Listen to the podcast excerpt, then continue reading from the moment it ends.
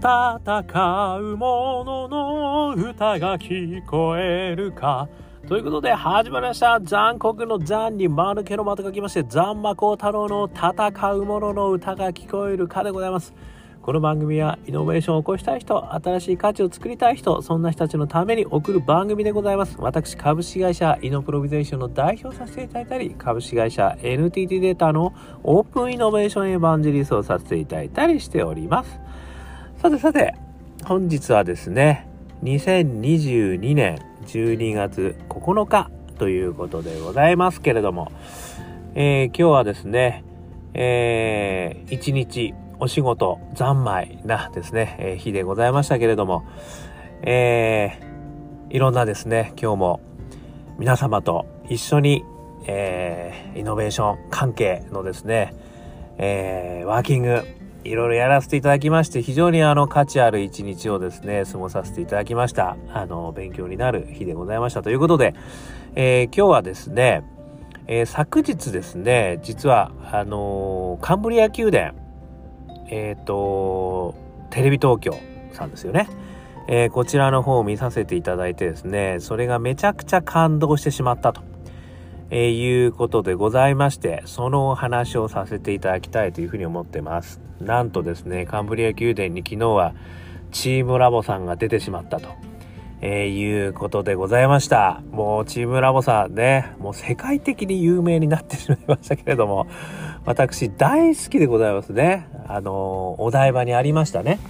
えー、ボーダーレス。あそこも行きましたし、豊洲のね、えー、プラネッツでしたっけ？あれも行きましたし、まあまあ素晴らしい。まあそして特に最近はあの海外の方々がですね、やっぱりすごい来られてるなという印象はありますね。で、実は2019年単独アートグループの美術館として最も来場者数が多いと。ギネス世界記録にも認定されてたというちょっと私知りませんでしたけども大活躍のですねチームラボさんこちらの方のですねえー、猪子社長ですね、えー、猪子代表ですね、えー、猪子俊之さんですかね、えー、チームラボ代表の方のインタビューがありましたのでその方のインタビューからですねなぜこんなにチームラボすげえんだと、えー、しかもこう日本を飛び越えて世界でこんなにすごくなってるのってあんまりないじゃないっていう感じですよね。このイノベーティブぶり、これをですね、ぜひとも学びたいということで、昨日見させていただいてですね、まあ、ちょっと感動に次ぐ感動だったので、そのお話をシェアさせていただくとともに、イノベーションに関するですね、えー、私なりの解釈、それから感想、そういったところをですね、お話ししてみたいというふうに思っています。でですね、えいつものイノベーター3つのフレーム、こちらの方でですね、この猪子さんのお話、これをですね、ちょっと、お話ししてみたいなというふうに思っています。イノベーター3つのフレームっていうのは、1つ目がパッション、で、内なる思い、それから2つ目が仲間、えー、自分でできないことも仲間と一緒ならできる。そして3つ目が大義、ね、社会にこんな価値をゆくゆくは提供していきたい。それによってさらに仲間が集まってくる。まあ、こんなことがですね、イノベーター3つのフレームと言ってるんですけれども、えー、これに沿ってですね、猪子さんがどんなイノベーターなのかっていうことをちょっと見てみたいと思います。えー、1つ目のパッション。これでございますけれども、これはですね、あの、どうも学生から起業されているということなんですね。で、それもインタビューがあったんですけれども、どうもですね、何かどっかに就職するとかっていうことはあの一人で行くということだそれよりもなんかこう仲間と一緒にやりたいっていうふうに考えたって言ってたんですねでその中であの引用させていただきたい言葉としてはですね他者と共に何かを作るのは単純に楽しい。こういうことを言われていたんですよね。で、それはその起業される時にもなんか当てはまるんじゃないかなとも思ったし、あとはその、学生とかにですね、この、いろいろこういった、えー、コークリエーションっていうんですかね、競争をすることをいろいろこう提唱し活動されてるらしいんですけれどもやっぱりそれはなぜなのかというとですねこの他者と共に何かを作るそれは単純に楽しいからだと学校のテストとかも一人でやらなきゃいけないでしょ。ね、それをみんなで一緒にやったら怒られちゃいますよねっていう話をされてましたけれども、このパッションの源、ここなのかなって私思いましたね。だからこそチームラボ。ね、このもう名前にもそれがやっぱり象徴されてるなと。で、活動を見てもですね、やっぱりそのチームで様々なチャレンジをされてるようなんですよね。もう何百人もいるみたいなんですけれども、そういったところから見てもですね、この他者と共に何かを作るのは単純に楽しい。これがですね、やっぱりパッションの源としてあるのかなっていうふうに私は勝手に思いました。ということですね。それから2つ目。まあもうこれ含まれちゃってるんですけど、仲間ですよね。だからもうパッション自体がですね、もう仲間と共にやりたいっていうこの1番、2番がですね、もう混ざっちゃってるという状況ですよね。これがまた素晴らしい。そしてその仲間がですね、めちゃくちゃスペシャリスト集団なんですよね、これ。数学者ですとか建築者です建築家エンジニアもう様々なですね職種の方々が実は集まってチームラボの中で、えー、チームを作ってですね新しいチャレンジをしてるということらしいんですよね。これが本当にすげえなと。やっぱりこのいろんな方々がですねこう集まることによってこれはまさにシュンペーターいうところのいろんなアイデアといろんなアイデアが掛け合わさるまさにそれを地で言ってるような感じですよねだからそこからはやっぱり新しいものが生まれるもう環境になっちゃってるっていうことですよねそれとですね私めちゃくちゃびっくりしたんですけどもこの仲間という、まあ、この会社の中なんですけどめっちゃフラットな組織らしいんですよ。つまりですね課長とか部長とかなんかそういうのはないらしいんですよね。でもなんでないんだみたいな話もですね中でしてたんですけどいや課長とか部長とかいても何も生まれないっていう。素晴らしいですよね。だからこの本当にこう他者と共に何かを作るのは単純に楽しいっていうこのコンセプトに全てがあのもう貫かれてるっていうことですよね。だからそれがまあ当たり前で別にそんなヒエラルキーを作っても楽しくないじゃんと。何も生まれないじゃんっていう そういうことだってことですね。これ2つ目の仲間。いやもうねすごいすごいですね。そして3つ目大義出ました。ボーダレスでございますね。これはあの豊洲豊洲じゃないお台場でもね、えー、ボーダレスというふうに目を打ってましたけれども境目がないと。でここでですねあの象徴的なことを言われていたのでそれを紹介させていただくと連続していることそのものが美しいっていうことなんですよね。連続していることそのものが美しい。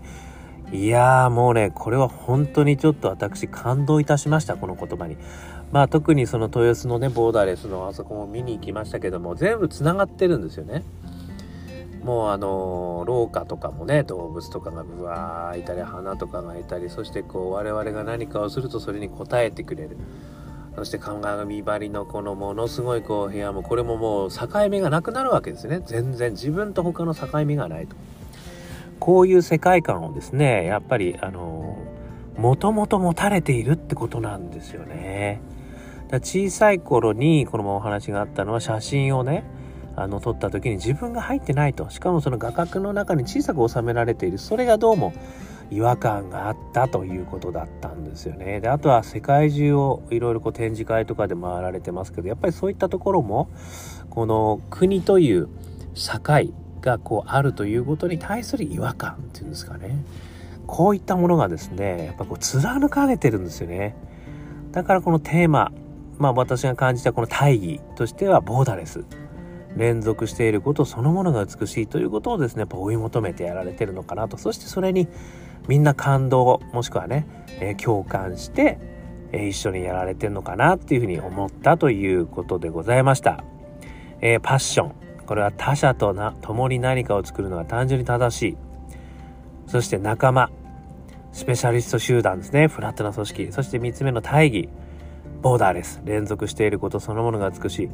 まあこういうことがですね、やっぱこの猪子さんの、猪子代表のですね、やっぱりもともとのコンセプトから貫かれているということなんですよね。で、当初はですね、どうも、あの、認知もされてなかった時代もやっぱりあったということらしいんですよね。で、そこである展示会にですね、芸術家の方がこう目をつけていただいて呼ばれて、でそこからあれよあれよという間にですねここまで来たというふうに思うんですけどもやっぱりそれもですねこの猪子さんのパッションと大義これがもう最初から最後まで貫かれているこれがやっぱりすごいのかなと思いました今数百人の社員がいるっていうことなんですけどもさっきのフラットな組織もそうですし社員の行動もね。そういうことが行き渡ってるんですよね。行き渡ってるように見えました。私からはよく知りませんけども。ということなんですよね。だからこうそういう意味じゃねパッションは自分の人生のあの投影になるよっていう話も私させていただきましたやっぱり小さい頃からの思い。これをこう貫いてここまで来ている。そしてこうそれがねイノベーティブな生き方やそういう組織運営こういったところにもですね行きまくってるということがですね私は本当に感動しました。こんな組織って本当ありますかっていう感じですよね。しかも実績を出してやられてる。いやーもう本当にちょっと学ぶべきことがあのありすぎましたね。ただこれはもう真似てもできないことですね。これはもうオリジナリティの話なんでこれはもう猪子さんだからこそできるということですからこういう、まあ、あり方を参考にする、まあ、抽象的にですね、えー、こういうあり方をやっぱり参考にする。やっぱこのパッションとか大義ですよね。やっぱりそして仲間と共にやる。このやっぱあり方がですね、やっぱりそこに自分のこう貫くパッションと、それから世の中への大義がある。まあ、これがですね、ずっとこうやっぱり一本筋が通って継続されているということがやっぱりこう抽象的な価値としてですね私は勉強になったなというふうに思いましたということでございました。ねチームラボ。ねまた行きたいですよね。もうそろそろね。えー、結構ねあのコロナで大変になっちゃいましたけども本当に行きたい。ね何回も何回も行きたいです。ということでございました。こちらですね、カンブリア宮殿、えー、2022年12月8日、昨日ですね、え常識破りのスペシャリスト集団チームラボテレビ東京。これがですね、テレ東ビズ。こちらの方にもですね、あの、ホームページとして今載ってますので、ぜひぜひ見ていただいたらもう映像まで見れちゃいますので、参考になると思いました。ということで、少しでも皆様の参考になりましたら幸いでございます。えー、アンカー .fm 毎日話してますんで、よかったら登録してください。Facebook および SNS いろんなのやってますんで、よかったらコメントください。我がアカペラグループ香港ラッキーズの中年ワンダーランド、え、中年不思議国と検索していただくといつでも元気の出る曲がストリーミングできますよ。えー、一人からでもイノベーションができる、そんなことを書いた本、オープンイノベーション21の秘密。これもですね、えー、1時間ぐらいで読めちゃう本ですけれども、中身こゆこゆということで電子書籍、リアルの書籍ありますんで、よかったら見てみてください。そして、私ですね、普段は、えー、イノベーション、えー、イノベーター、ね、そういった方々のご支援をですね、あの大企業、スタートアップ限らずですね、やらせていただいてますので、新しいビジネス作りたい、オープンイノベーションやりたい、えー、新しいビジネスを作ったことはない、ね、えー、新しい価値を作りたい、えー、そんなあことを思った方にはですね、ぜひぜひお問い合わせお気軽にいただけると、私の方でいろいろやらせていただきます。えー、そして最後にですね、えー、起業したいけど、なかなかあ起業に踏み切れない。ね、私は全世界、全世帯、一法人化。これをですね、あの、標語として ビジョンかっこよく言えばビジョン。標語的にですね、提唱しておりますので、そういった活動をですね、やりたい方、ぜひぜひ私にお問い合わせくださいませ。そういった方々をサポートするようなですね、エコシステムも今作ろうとしてますので、よかったら、私にお問い合わせくださいませ。そして最後にですね、2022年12月31日、我が香港ラッキーズ、我がアカペラグループ香港ラッキーズのライブ、ワンマンライブあります。お昼です。12時からあります。えー、吉祥寺のロックジョイント GB、こちらにてやってますので、よかったら来てください。配信もあります。いろんなお土産もあります。CD も、CD というかアルバムも今回出る予定 ということで、ね、えー、ぜひぜひ楽しみにしていただければと思います。ということで、今日も聴いていただきましてどうもありがとうございました。それでは皆様頑張りましょう。素敵なウィークエンドそれではまた明日